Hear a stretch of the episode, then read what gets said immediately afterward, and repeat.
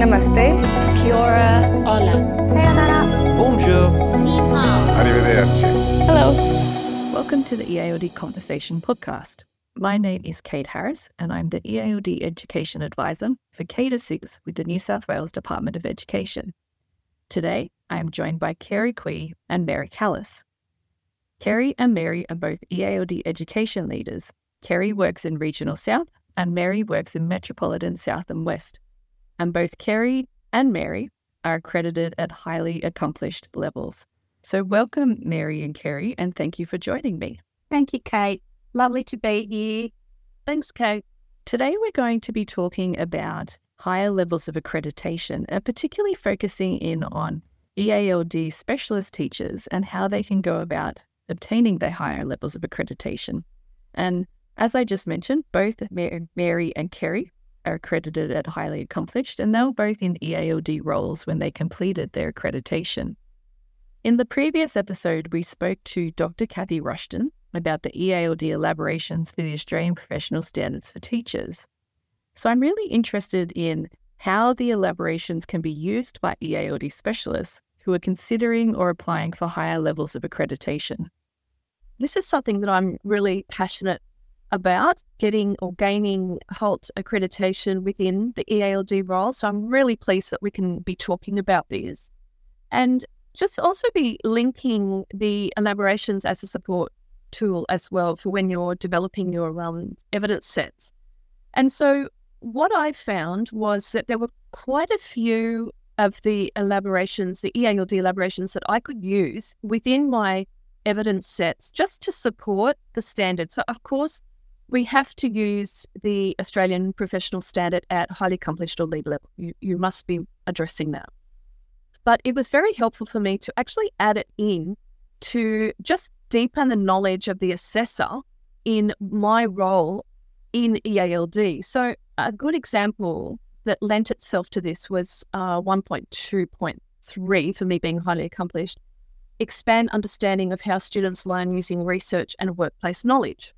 Now, that's very broad, and obviously, depending on the field that you're in, is to as to you know what research and workplace knowledge that brings. And so, I looked at the elaboration then, and I'll just read that out. It says, apply and articulate to colleagues a deep understanding of EALD learning progressions in particular, and of course, also of current research into how learners concurrently learn EALD, so learn English as an additional language, learn subject area content through language learning, and also learning about the language. And so when I related this in, in my evidence set, it became obvious that a lot of the research that I had been looking at was around EALD students. And this kind of, I think for the assessor would have explained, and because, uh, you know, they're not always in your particular role. So it, it could have been um, a highly accomplished or lead um, classroom teacher that was looking at, at my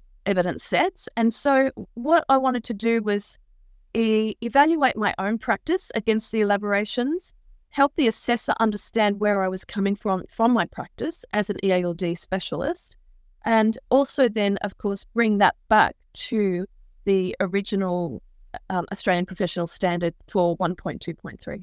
So you can see that, you know, number one, you have to st- start with the Australian standard. Then, as you develop your evidence set and um, bring in your specialization, if there is one, it's good to then read the elaboration and to embed that into your ev- evidence set. And so that's what I did.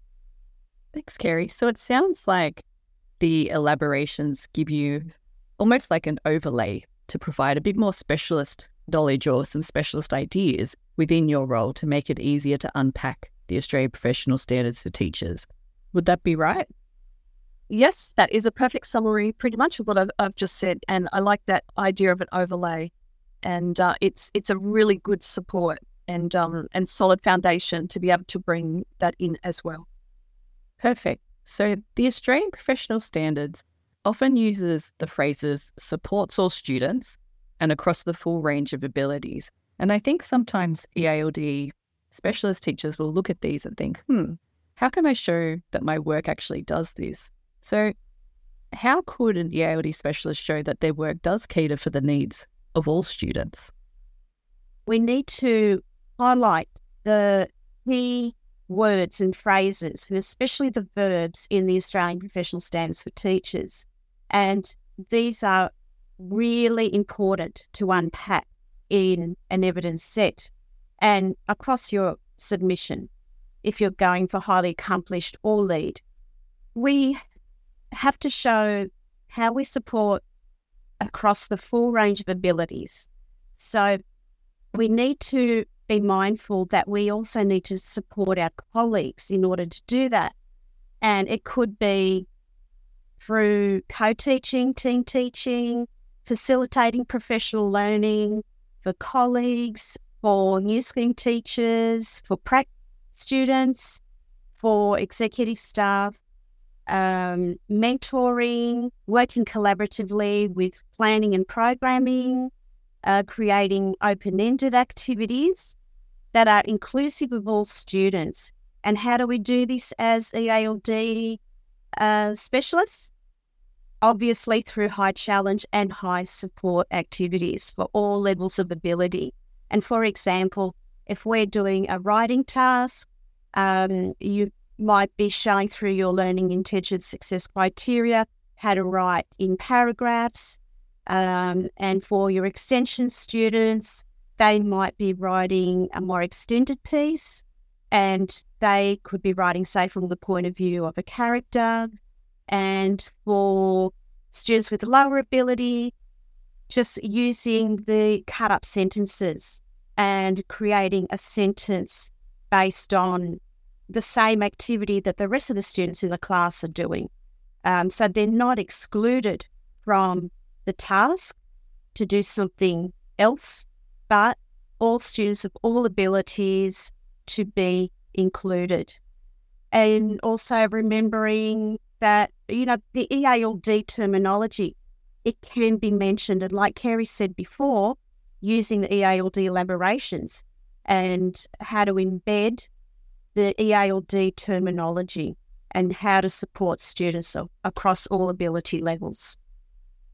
And I, will just jump in there and um, let's just have a look at a quick elaboration in that case, um, 2.1.3 and 4, that says support colleagues using current and comprehensive knowledge or for lead, lead initiatives within the school to evaluate and improve knowledge. And then, of course, uh, in that supporting colleagues. So if you were to, to read that and then think, okay, in, in my EALD position, what am I doing to support colleagues using current and comprehensive knowledge? Or what initiatives am I leading? It's good then to go back to the elaborations and actually read through the two columns there that give you lots of ideas as to how you are doing that to support colleagues. And a classic example of a lead initiative would be leading EALD education. And so if you are doing that within your school, you'd be looking at the elaborations just to see how that all fits in. Um, but then again, you know, of course, then you have to go back to the original Australian professional standard. But there is uh, so much support there when you're reading on the elaborations as to how to formulate your words in the evidence set, um, what kind of language to use. You're still supporting your colleagues and you're using current and comprehensive, you know, knowledge. Uh, however, what the elaborations are doing are helping you uh, with the language to use within your evidence set. I think that'll be really helpful. And Mary, I liked how you talked about high challenge, high support and the different ways that you differentiate for students and support students using that kind of model. And I think that particularly will support teachers in thinking about how can we support the full range of abilities and support all students. And I know we often say what's good for EALD is good for all because there's a lot of explicit teaching in there as well.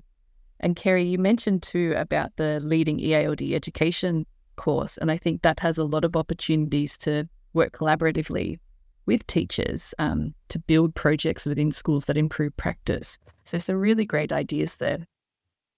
So, the process for obtaining higher levels of accreditation is quite involved. So, how do you feel EALD specialists would benefit from completing the higher levels of accreditation? Well, the very first thing is it's affirmation of our expertise in EALD education. And when I I was the first EALD teacher to be accredited at highly accomplished or lead. I think Kerrie was um, second. We, yeah, we were doing it together at the same time. And we weren't sure if what we were doing was right. uh, we now know that, yes, it was. As I was going through my submission, when I was putting it together, there were lots of highs and lows. And I thought to myself, um, I don't know if what I'm doing is right. And I don't know if the reader will understand all this EALD terminology. And you know what? They do. And as long as you link it back to the standard descriptors from the Australian Professional Standards for Teachers, they do understand. And what comes through as well is as the EALD teachers, we are passionate. We we know that what we're doing is for our students and to improve student learning outcomes. So we we benefit in many ways. It affirms our expertise. It affirms our specialisation in um, EALD education. We take pride in what we do, in knowing our students and knowing our content of EALD and taking pride in how we teach it as well. I kept thinking that they're not they might not agree, the reader might not agree with what I'm writing, you know, our our pedagogy. And you know what? I've learned that it is it is the best pedagogy because what works for EALD students works for all. So it has affirmed that for me. It endorses our quality teaching practices. What we do is quality. It's it builds teacher capacity as well as improving students' learning. It also gives us choices if you complete accreditation at the higher levels, it gives you a choice to either stay in the classroom to improve student learning outcomes and working with colleagues, or it gives you the choice of seeking career progression and promotion. It's your choice, and there's nothing wrong with either. I, I love being in the classroom. I love teaching. I love how it's rewarding for students and for me as well. And if you want the choice of seeking further progression in your career, you've got that choice. So, by all means, highly recommend it. Kerrie, what do you think? Yes, Mary, you've just you've articulated that so well. And I, remember us traveling the road together, and it was a long, hard journey because back in the day there wasn't that much support. Whereas now there is a lot more support and uh, many, many more mentors that can uh, that I would encourage you to look out for and you know seek seek the a mentor to help you through the process. I found it, and I've always said that I found it the best professional development in my whole career. Uh, I think looking over the 37 standard descriptors and looking at my own work against those standard descriptors in my spe- specialization was just so rewarding, you know, across professional knowledge, professional practice, professional engagement. Uh, it's not one or the other; it's it's all of them, and it's a, a really deep look into. I you know had to really deeply look into my practice. There were areas where I needed to develop. It it took some time because you know when I did a self assessment, uh, I saw that there were a couple of areas that I really needed to build experience in and build pedagogical knowledge.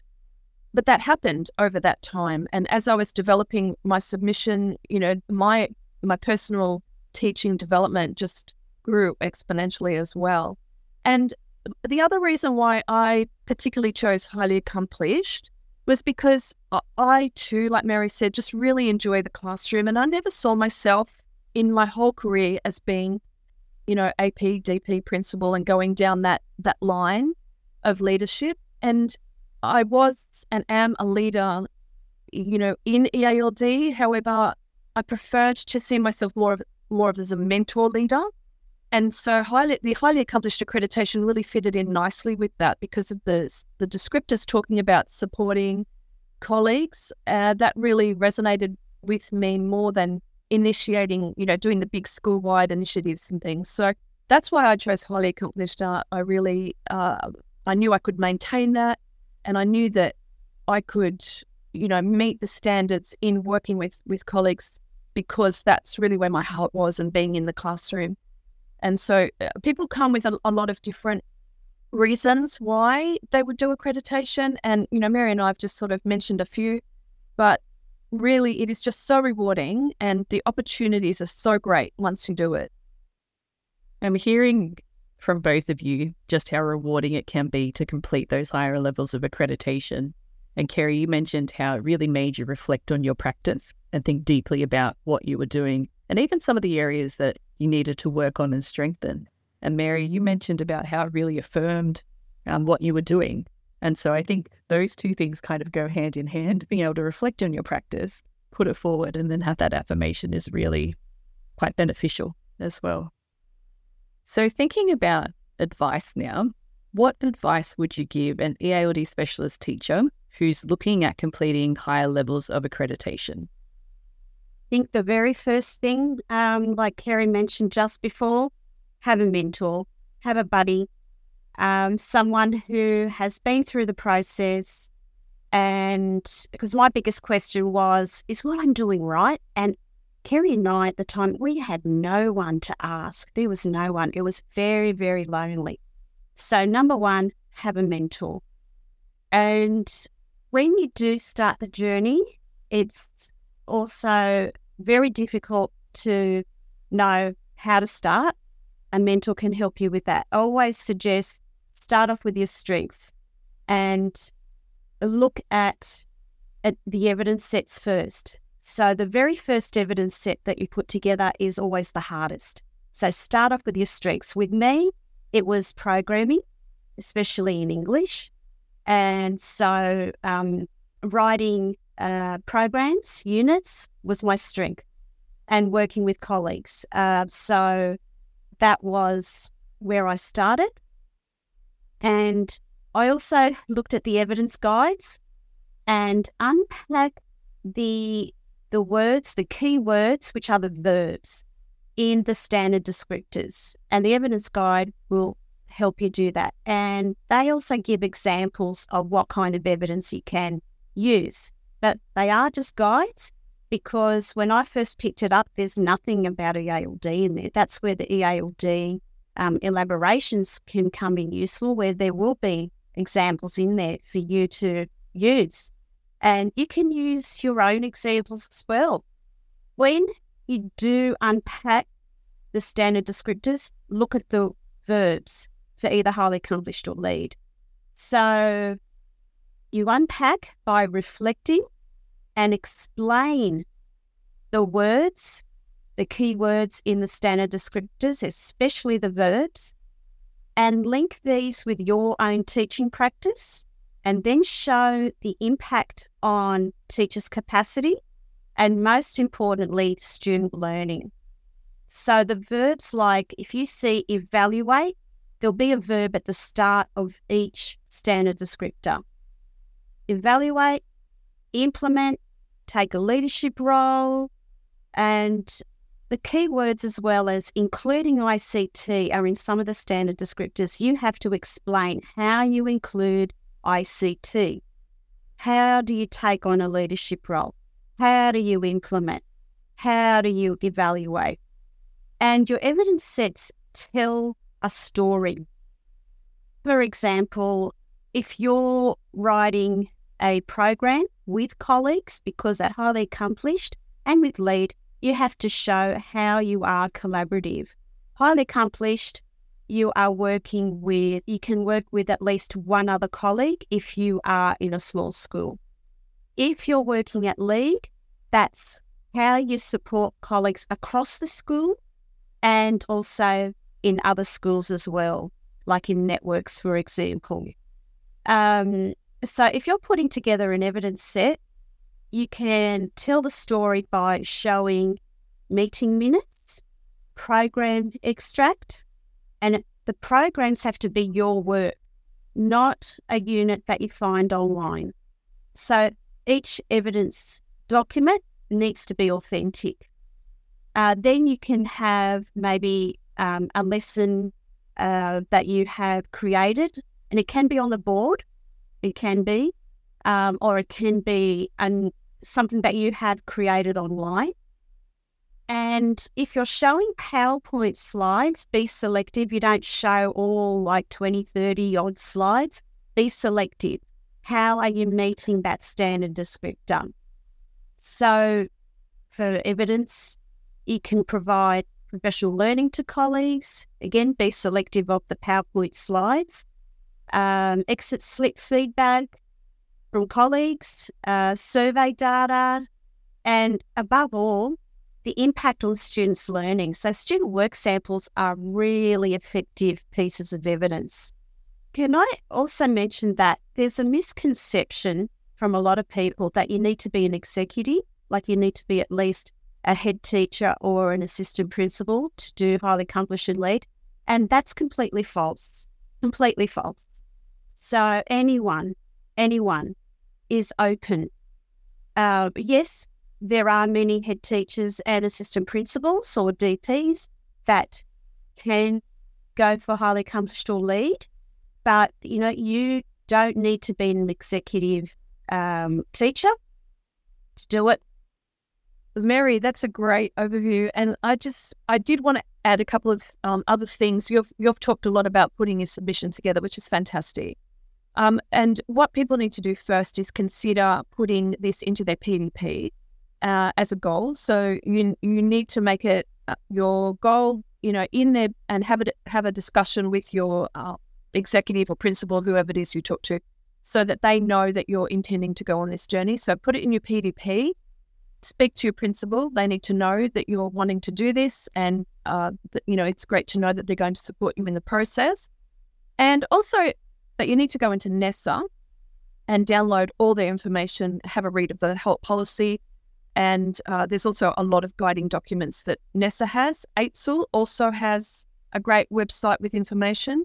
And there's a New South Wales HALT Association now, which also is great to link in with. And then you'll also find on social media some really good advice just um, given by other HALTs. And that's also where you can find your mentor. Often you can say what state you're in. Um, so that's really all I need to add to Mary's. It's great to hear that there's so much support out there for any teacher who's looking at completing their higher levels of accreditation.